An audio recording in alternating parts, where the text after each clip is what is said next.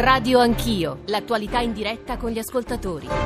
L'introduzione la più asciutta possibile perché abbiamo diversi ospiti, temi importanti e un po' meno minuti eh, del solito e quindi dobbiamo condensare tutto. Eh, volevo chiudere il eh, discorso aperto nella prima parte della trasmissione che riguarda la questione delle lemosiniere eh, del Papa, del suo gesto che ha provocato, devo dire che gli ascoltatori quello che scrivono rispecchia il dibattito che c'è nel Paese, insomma una amplissima e animata discussione tra i nostri ascoltatori. Il vice sindaco eh, di Roma, Luca Bergamo, stava completando il suo discorso sulla eh, difficile contemperazione tra il disagio sociale crescente di questi anni e il rispetto della legge e una soluzione da trovare. Luca Bergamo, di nuovo buongiorno, se riesce le chiederei concisione. Sì, eh, quello che stavo dicendo in buona sostanza e poi come al solito in queste circostanze è necessario sempre parlare per se stessi, è difficile mm, parlare per, per l'amministrazione. Diciamo. Noi abbiamo, sì. no, cioè, siamo di fronte a un caso che dimostra una cosa, cioè che noi non, ad oggi non siamo come società in Italia, ma non solo, siamo in difficoltà a tenere insieme il diritto che, di cui ci parla l'articolo 3 della Costituzione, cioè di rimuovere gli ostacoli che consentono il pieno sviluppo della persona umana e altri diritti che sono diritti privati. Sotto c'è questa roba qua. Il caso lo mette assolutamente in evidenza. Di fronte a un impoverimento progressivo della classe media che è accaduto a partire dal 2007 in poi, è evidente che le scelte sono state fatte nel passato di eh, riduzione del patrimonio pubblico e quindi della capacità dello Stato di offrire a cittadini che hanno pochi mezzi delle abitazioni a condizioni economiche eh, accessibili crea la situazione in cui siamo oggi. Nella situazione in cui siamo oggi, immaginare che uno proceda semplicemente partendo dalla fatto che effettivamente esiste una condizione di illegalità che non può essere accettata nell'occupazione di un luogo, sì. ma allo stesso tempo che là dentro ci abitano centinaia di persone le quali non hanno casa e agire prendendo solamente un corno della, no, del problema crea le situazioni eh, di, di, difficoltà in cui, in cui, ci si trova sistematicamente. Il gesto che è stato fatto è un gesto che mette chiarissimamente in evidenza questa difficoltà. Mm, mm, mm. Perché è un gesto che risponde a una evidente e banale necessità di non lasciare 400 persone, di cui 100 bambini, no, senza l'utilizzo di energia elettrica. Perché poi no, questo ha fatto. E come se ne viene a capo?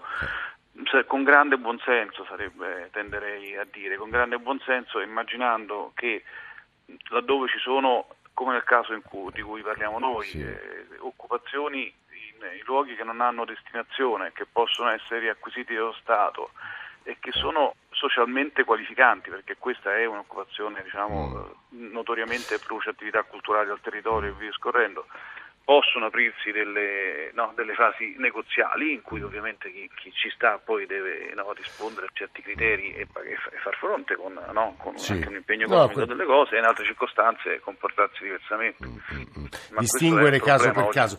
E devo dire che anche a leggere le risposte, le parole che sono state espresse nell'assemblea di ieri sera di questo palazzo occupato, probabilmente la direzione è quella di cui sta parlando adesso il vice sindaco della città eh, Luca Bergamo, che ringraziamo. Su questo tema volevamo farvi ascoltare e far ascoltare la ministra Buongiorno, con la quale parleremo poi di temi che toccano il suo dicastero. Grazie vice sindaco Bergamo, toccano il suo dicastero, cioè quello della pubblica amministrazione, poi se ci riusciamo anche una domanda sull'attualità più stretta. Però un WhatsApp audio di un ascoltatore, anche perché Giulia Buongiorno è avvocato, quindi è una donna di legge. Ecco il WhatsApp audio. È incredibile, sembra che nessuno per essere politicamente e inutilmente accettabile abbia il coraggio di dire le cose che sono assolutamente evidenti. Questo, questo signor elemosiniere del Vaticano ha fatto sicuramente un bel gesto eclatante, ma sicuramente ha fatto qualcosa di assolutamente illegale che non può essere accettato e che anzi dovrebbe essere gestito e ridarguito, adesso forse non è il termine corretto, in maniera forte e chiara. Giulia, buongiorno, buongiorno, benvenuta Ministro. Grazie, buongiorno a tutti. Ovviamente tra poco parliamo di pubblica amministrazione, volevamo chiederle anche alla luce dell'animazione veramente forte che c'è stamane tra i nostri ascoltatori su questo tema del gesto, dell'atto. Monsignor Paglia all'inizio della trasmissione l'ha definito un folle gesto d'amore. E che posizione ha eh, come ministra, come donna di legge? Perché ha sentito Luca Bergamo, il vice sindaco della città, è difficile contemperare questi interessi spesso confliggenti. Ma guardi, io sono sorpresa eh, di fronte a questo dibattito perché credo che soprattutto chi rappresenta le istituzioni non debba avere dubbi perché una cosa è quello che può essere eh, la cosiddetta giustizia sostanziale, cioè la giustizia sostanziale significa che tutti dovremmo avere eh, ogni tipo di ehm, diritto uguale agli altri, che se ci sono situazioni di difficoltà dovremmo in realtà aiutarci l'un l'altro, che dovremmo cercare di eh, evitare sperequazioni. Questa è la giustizia sostanziale. Dopodiché è chiaro che ci sono delle leggi che comunque regolano le cose. Ora, le leggi si rispettano. Tutti dobbiamo rispettare le leggi. Sa quante persone... Quindi anche un cardinale, volta... dice Ministro. Ma certamente, ma lei lo sa, io ho fatto per 25 anni l'avvocato e tornerò a farlo. Sa quante volte io ho avuto delle persone che sono state anche condannate ingiustamente, che non volevano rispettare la sentenza di condanna? Mm-hmm. Ma quanti ci sono, anche dentro di noi, quante ingiustizie abbiamo subito? Quante, eh, cioè, provi a replicare quello che è successo per cento, per mille, per un milione. Arriveremo al caos. Dopodiché è bello dire che è stato un gesto straordinariamente eh, un gesto d'amore, straordinariamente bello. Ma, ovvio, io sono d'accordo con quel WhatsApp audio che avete sì. fatto sentire adesso. Dopodiché il dibattito magari ci può essere a livello giornalistico, sì. però io spero che a livello istituzionale non ci siano prese di posizione diverse da quelle del dire che è un gesto erroneo e che se fosse replicato andremmo nel caos. Quindi la posizione deve essere una posizione in questo senso, additiamo questo gesto come un gesto di violazione della legge. Mm. Chi rappresenta la legge o chi fa parte delle istituzioni deve dirlo, non può trincerarsi dietro il silenzio. Molto chiara la posizione di Giulia Bongiorno. Dicevo, Ministra della Pubblica Amministrazione, eh, stamane si apre il forum della Pubblica Amministrazione, mi sembra che l'attenzione sarà molto focalizzata sull'innovazione digitale. Reggevo dei dati, Ministra, un po' sconfortanti nella comparazione con altri paesi europei, cioè noi italiani nel rapporto, nel dialogo bilaterale con la Pubblica Amministrazione usiamo poco le tecnologie digitali e siamo, siamo poco attrezzati, la Pubblica Amministrazione a esserlo poco. Ministra. Guardi, io prima di diventare ministro sentivo che tutti dicevano che c'era stata la trasformazione digitale in Italia ed ero convinta quindi di trovare una situazione eh, di un'Italia in posizione eh, di, di, leader in questo campo. Devo dirle la verità, uno dei primi atti che ho fatto addirittura è stato quello di nominare i responsabili della transizione digitale, cioè i soggetti che devono fare questa trasformazione digitale, il che significa che ovviamente eravamo all'anno zero in questi dieci mesi abbiamo lavorato tantissimo, devo dire che c'è un problema anche culturale di resistenza. Siccome noi abbiamo dei dipendenti pubblici che hanno un'età media di 52 anni, dirigenti di 56 anni, è chiaro che non sono nativi digitali.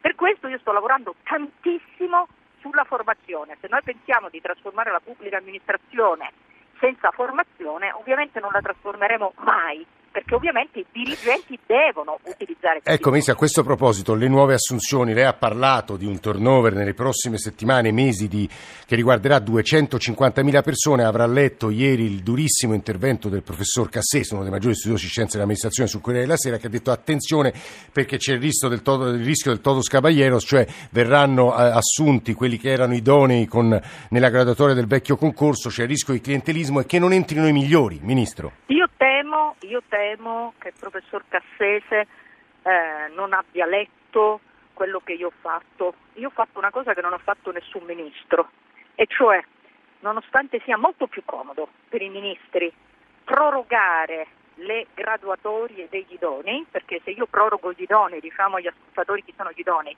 coloro che hanno fatto un concorso, che hanno avuto un certo risultato, ma non quelli che lo hanno vinto. Io ho trovato graduatorie del 2003. Mm. Se avessi pensato al consenso elettorale, avrei detto proroghiamo, così entrano questi, un domani mi voltano, invece... bisogno... Io le ho tagliate le graduatorie. Quindi dico al professor Cassese che io di solito leggo con grande attenzione i suoi articoli, però veramente sono rimasta sbigottita perché se basta che lei apra il mio Twitter, io sono ogni giorno perseguitata dagli idonei che mi dicono che io ho tagliato loro le graduatorie e che quindi non potranno più accedere alla pubblica amministrazione. Io ho lasciato solo le graduatorie recenti perché credo che nella pubblica amministrazione debbano entrare i migliori. Io ho fatto le assunzioni mentre le precedenti i precedenti governi hanno sempre tagliato la pubblica amministrazione perché ovviamente la pubblica amministrazione non gode di simpatie e quindi è molto più bello dire taglio. Quindi se c'è un ministro che finora ha fatto qualcosa contro il consenso nell'interesse della piazza. Mm, l'ultimo tema che riguarda, torniamo all'attualità politica, il decreto cosiddetto sicurezza eh, bis annunciato dal Ministro dell'Interno eh, Salvini eh, sposterebbe alcuni poteri significativi dal Ministero delle Infrastrutture a quelli dell'Interno e poi prevederebbe anche quelle multe a, alle ONG. Ci sono molti dubbi, si sono sollevate molte polemiche, eh, c'è qualcuno che evoca anche l'incostituzionalità dello stesso. Che posizione ha lei, Ministro? Guardi, io preferisco prima leggere eh, le norme e poi commentarle. In linea di principio, quello che abbiamo visto in questi mesi è che quando eh, ci sono questi arrivi ci sono una serie di competenze che si intrecciano tra loro, tra vari ministeri, quindi un maggior coordinamento e soprattutto ovviamente il capo al Ministero degli Interni potrebbe eh, rendere tutto più fluido. Detto questo, abbiamo visto anche che poi i famosi processi penali sono sempre in capo a Salvini, il che significa che se un soggetto poi ne deve rispondere anche penalmente, probabilmente è giusto che anche abbia la competenza per gestire. Eh, per, per, perché dice? Perché poi finisce sotto accusa solo il ministro dell'interno? Eh sì, perché poi alla fine lei ha visto il caso di Ciotti, nel caso di Ciotti eh, è arrivato al, eh, la, la, la, comunicazione al Senato che era eh, processato il ministro Salvini in quanto ritenuto il soggetto titolare di questo potere. Mm. Allora, se c'è un potere, ovviamente deve esserci anche la possibilità eh, di gestire le cose. Poi io rispondo penalmente di qualcosa, ovviamente devo avere anche una sfera di signoria per decidere le cose. Mm. Questo è un punto, credo, eh, piuttosto interessante che riguarda la struttura e l'organizzazione dei poteri del nostro Stato, l'organizzazione insomma, di come funzionano poi i ministeri e le competenze. Ministra, eh, buongiorno, grazie per essere stata con noi a Radio Anch'io. C'erano un paio di passaggi eh, di attualità stretta che volevo girare a colui che peraltro nell'ultima legislatura ha occupato il posto che occupa adesso Toninelli, cioè eh, Ministro delle Infrastrutture, che adesso è il capogruppo del Partito Democratico alla Camera, Graziano Del Rio, e che credo sia stato insomma, colto da interesse nel sentire le parole della Ministra Buongiorno, laddove alla mia domanda domanda, buongiorno anzitutto Presidente Del Rio, benvenuto. Buongiorno a voi. Buongiorno. alla mia domanda sul decreto sicurezza bis, lo spostamento, la richiesta di Matteo Salvini di avere più poteri sul mare e sulla terra rispetto ai flussi migratori all'ingresso in Italia rispetto al Ministero delle Infrastrutture, ha detto certo se uno poi eh, si becca le responsabilità e, e Salvini finisce sempre eh, imputato per qualche reato, che abbia almeno la signoria su quelle competenze. Eh, Presidente, lei come la pensa su questo? Purtroppo credo che questo non sia il problema, il problema è che non c'è nessun ministro che si può chiamare fuori dalla legge o al di sopra della legge, cioè un ministro deve poter esercitare le sue prerogative, ma lo deve fare nel pieno rispetto della legge. E lì eh, veniva contestata e Salvini è scappato dal processo e quindi non sapremo mai la verità, diciamo, lì veniva contestato il fatto che lui avesse abusato dei suoi dei suoi doveri d'ufficio, dei suoi diritti di ministro, non che lui non li avesse esercitati o non li potesse esercitare. Quindi mi pare che sì, la teoria della ministra Buongiorno sia molto debole. Salvini è scappato dal processo e noi non sapremo, a differenza di tutti i normali cittadini, e noi non sapremo mai eh, se lui ha abusato dei suoi poteri e quando un ministro abusa dei suoi poteri eh, è un pericolo per tutti i cittadini, diciamo. Ecco. Eh, Presidente Del Rio, stamane l'avrà visto sui quotidiani, si parla molto del programma elettorale del Partito Democratico, alle europee mancano eh, dieci giorni e da diverse fonti, eh, anche insomma, di posizioni differenti, penso al manifesto e al foglio, eh, si critica la vostra imposizione del ma anche, questo ten- tentare di tenere assieme tutto da Tsipras a Macron, mentre il Corriere della Sera avrà visto nei suoi due editoriali principali Polito perché i 5 Stelle guardano al Partito Democratico e Pane Bianco, la sinistra che torna alle radici. Se leggiamo il programma del Partito Democratico, dice eh, Pane, Pane Bianco, si vede che in realtà la stagione renziana del riformismo è ormai alle spalle. Presidente. No, io non credo che sia uh, archiviato il riformismo, credo che come sempre accade nei partiti democratici e socialdemocratici vi siano fasi in cui si accentuano di più alcuni aspetti eh, di democrazia più liberale, di stimolo all'impresa, di protagonismo della società civile e, e in altre fasi più la protezione dei più deboli. Purtroppo eh, noi abbiamo prodotto crescita negli anni in cui abbiamo governato, sicuramente grazie all'impegno delle imprese, delle famiglie, degli italiani, insomma, quindi non è merito solo del governo, ma c'è stata crescita, c'è stata crescita di occupazione e non sempre però questo si è distribuito, questa produzione di ricchezza in maniera giusta, quindi c'è bisogno di più giustizia sociale in Italia, c'è bisogno di stare eh, molto attenti a un modello di sviluppo che eh, tende a concentrare la ricchezza in poche mani e quindi ci sta che in questo periodo noi accentuiamo di più questo aspetto perché alcune riforme importanti come l'introduzione del reddito di inclusione per i più poveri o la riforma del terzo settore o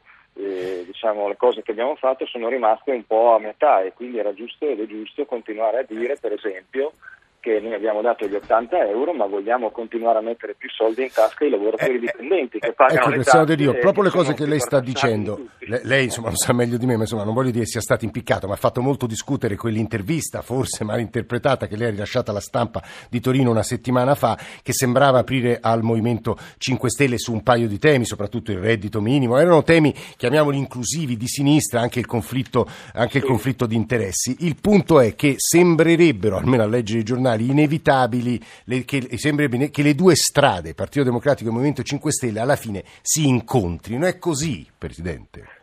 No, non credo che sia così. I 5 Stelle sono la stessa cosa di Salvini, come vedono tutti gli italiani, vogliono continuare a governare con lui, hanno eh, fatto le politiche che ha voluto Salvini, basti pensare ai condoni fiscali ed edilizi e anche adesso preparano un decreto sblocca cantieri che sembra scritto appunto eh, dalla, dalla, destra italiana che fa tornare indietro le lancette dell'orologio, che apre eh, le strade a fenomeni di corruzione come denunciano i magistrati e l'autorità nazionale anticorruzione. Allora, io credo che siano davvero la stessa cosa, governano insieme, fanno le stesse cose, hanno prodotto crescita zero e occupazione zero insieme in questo anno, cioè hanno fermato il paese e raddoppiato gli interessi sul debito pubblico, quindi è inutile distinguere, hanno fatto un contratto vanno a braccetto. Noi non stiamo lavorando eh, per, per, un'alleanza. Eh, Presidente, però col proporzionale da soli, realisticamente, voi... No, no ma lei, eh. guardi, il ragionamento intanto, è, se mi consente, è, è, rapidissimamente in due fasi. La prima fase è che io confermo che noi dobbiamo continuare ad avere per il bene degli italiani un atteggiamento costruttivo in Parlamento. Noi siamo pagati per stare in Parlamento e costruire leggi il più possibile utili agli italiani. Quindi eh, come dissi già all'inizio legislatura, quando il governo porterà il salario minimo in Parlamento, noi lavoreremo per migliorarlo. La seconda fase, Presidente, mancano 30 secondi? Sì. E la seconda no, fase, la diceva? seconda fase invece è quella di ridare la parola agli italiani. Hanno visto un anno di disastri, conoscono ormai i limiti di questa propaganda continua di ministri che si occupano dei loro partiti, a partire di Salvini più che del Paese, che non... e quindi bisogna a tutti i costi ridare la voce e la parola agli italiani e salvare il Paese da una crisi che sta arrivando e da tasse e aumento dell'IVA che sono nel programma di questo governo scritte nero su bianco. Graziano Del Rio per il capogruppo del Partito Democratico alla Camera, grazie per aver chiuso questa seconda parte della nostra trasmissione che dopo il GR1 delle 9 aprirà su un'altra questione importante, il ruolo dei social media nella campagna elettorale. Ci risentiamo tra una decina di minuti.